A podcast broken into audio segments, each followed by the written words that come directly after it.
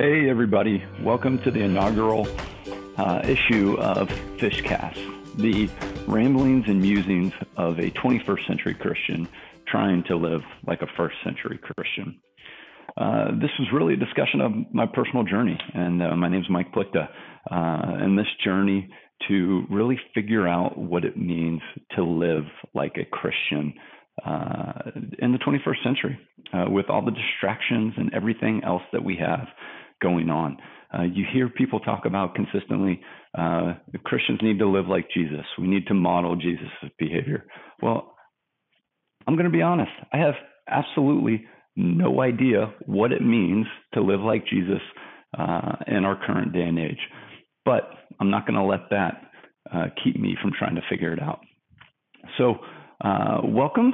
Uh, I hope you guys enjoy uh, some of the discussions that we're going to be having, some of the topics that we're going to cover um, as we try to figure out what it means to live like a Christian um, in today's day and age.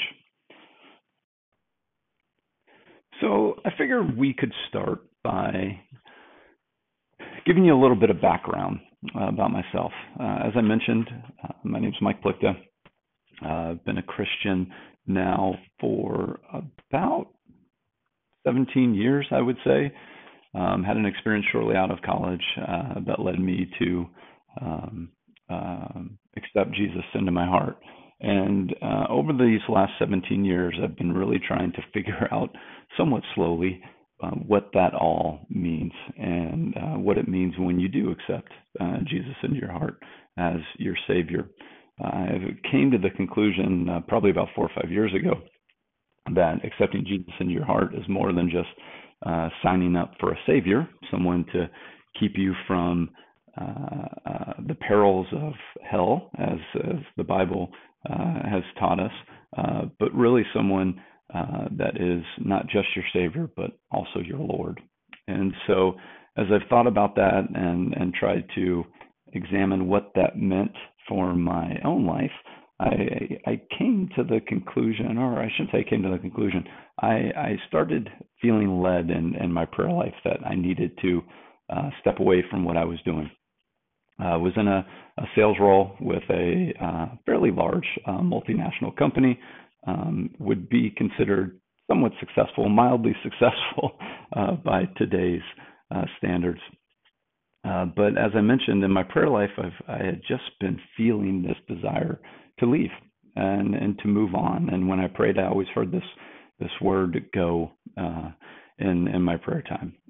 Again, wasn't really sure what that meant, uh, but as I continued to wait patiently uh, to see how that unfolded, I started having uh, having a series of events um, uh, coincide and, in only a way that God could do it that really convicted in my mind that I needed to step away from the business uh, that I was I was involved in and really needed to kind of pursue something different.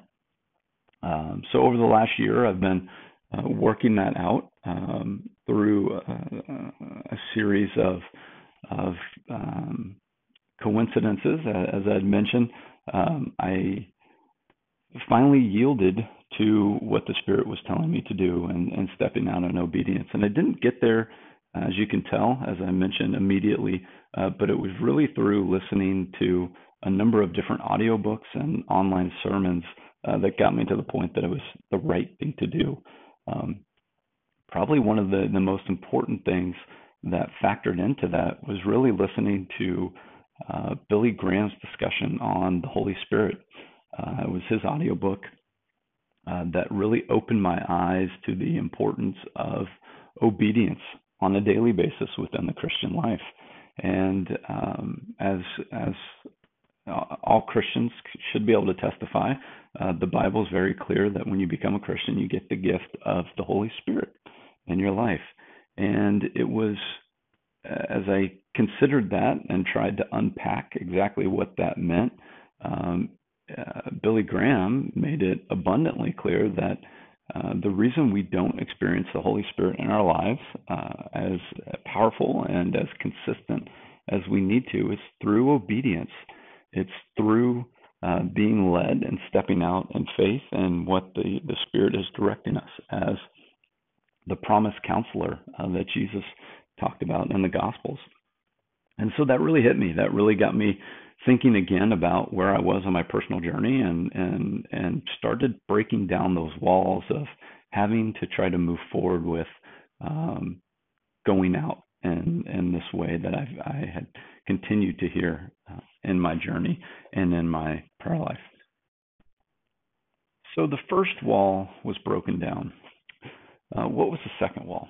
Well, the second wall was really a realignment on what my own personal purpose was uh, in, in relationship to this identity uh, within Christ. And uh, that really hit me in quite an unexpected way. Um, you know, I had known and came across um, uh, the purpose of man for um, uh, best based off the Westminster Catechism, I believe, if I've got that right, which is uh, the chief end of man is to glorify God and enjoy Him forever. But um, within the context of that, we all understand that um, when you become a Christian, you're no longer uh, focused on yourself. Uh, the the Bible tells us that we have to pick up our cross daily.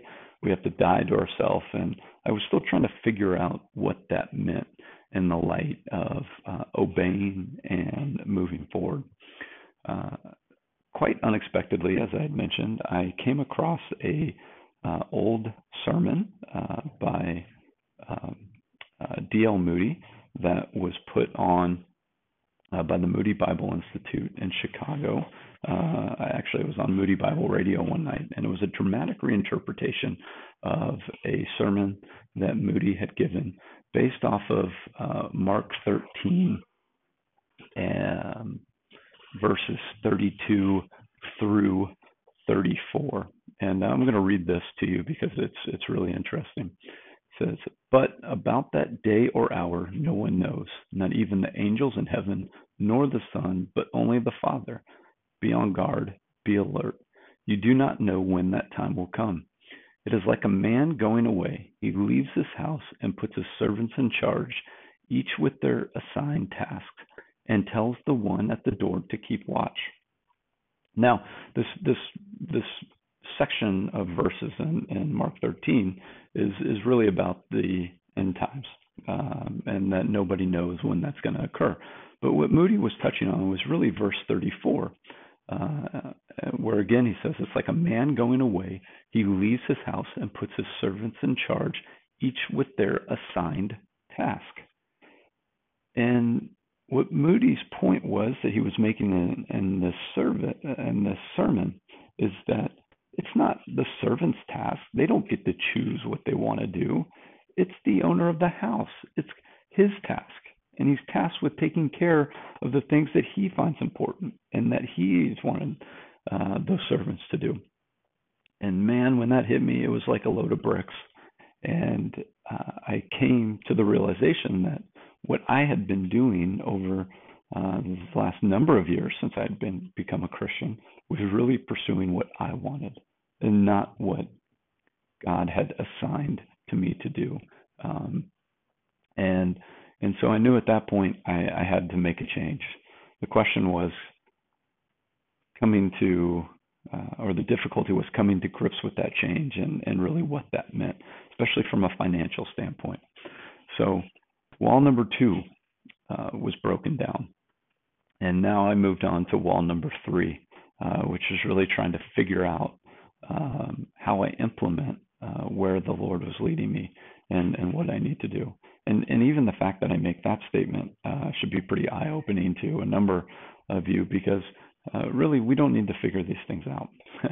God takes care of it. But uh, still, I, I, needed to, uh, in, in my lack of faith uh, and and um, dealing with this, I, I, needed to try to figure out what it meant for me and how I was going to be able to support my family. All right, so I've had three barriers, or I should say two barriers, that um, God has helped me work through. We had the barrier of the understanding and knowledge of the Holy Spirit and obedience is critical to empowering the Christian to walk daily uh, within the power of the Holy Spirit. We had barrier number two. What was my identity in Christ, and uh, what was I supposed to be doing as as calling Christ as my Lord and Savior, which is a very important uh, distinction. And then barrier number three uh, was really moving forward in faith to continue on this journey of go, um, but doing it um, without having all the answers and making sure that I could still take care of my family uh, and be the provider that, that God has, has still called me uh, to be for uh, my wife and my children. So as I started dealing and struggling with with this next step of uh, stepping out into the unknown, not knowing how I was going to provide for my wife, and uh, all those things that go with modern living today, uh, including health insurance and uh, just paying normal bills and cell phone and internet access and all that fun stuff. Um, I really had to try to figure out how I was going to be able to provide uh, for the family. So I started thinking through some of the different options. Uh, I'd been very uh, responsible with some of my earnings over the last couple of years and had been able to bank that. So that gave me a, a nice little nest egg, uh, not a lot. Uh, but as I had been working through this journey, I started to understand that God was preparing me uh, for taking this next step. And so in my previous position, He was also helping me to be successful uh, toward as I close out my uh, career uh, with my, my previous employer. Uh, the Lord was setting up a number of things to make it a very successful year for me financially. And uh, by His grace, He uh, allowed me to get a substantial bonus at the end of the, the fiscal year, which really helped preparing us, um, uh, preparing myself, and, and feeling comfortable for this next step. And so, um, by God's grace, He made that happen. I was able to put together a plan for transitioning out uh, of the company because that was the other thing that I was very cognizant of. I did not want to burn bridges, uh, especially as I'm telling my employer that my purpose has shifted and that I'm stepping away from the organization to continue to follow my calling as a Christian. Uh, just needed to make sure that it gave the right testimony in Christ to uh, the people I was working with on a daily basis, uh, as well as um, the, the leaders within my company. Uh, so through all those things, I was able to put together this plan over uh, the previous uh, six to nine months and um, uh, one of the amazing things that happened coming through that whole experience is uh, it actually gave me an opportunity that had been kind of sitting there on my heart, maybe uncovered, but something that was nagging in the back of my mind. And it, it was being able to live out um, my faith more openly than what I had been. And that opened up a lot of discussions with people, uh, being able to testify to what God had been doing in my life and uh, how he'd been preparing me for taking this next step, and uh, just some really great conversations with people uh, that wouldn't have occurred uh, without me being open and, and honest and, and transparent and moving forward with this journey. So that was roadblock number three.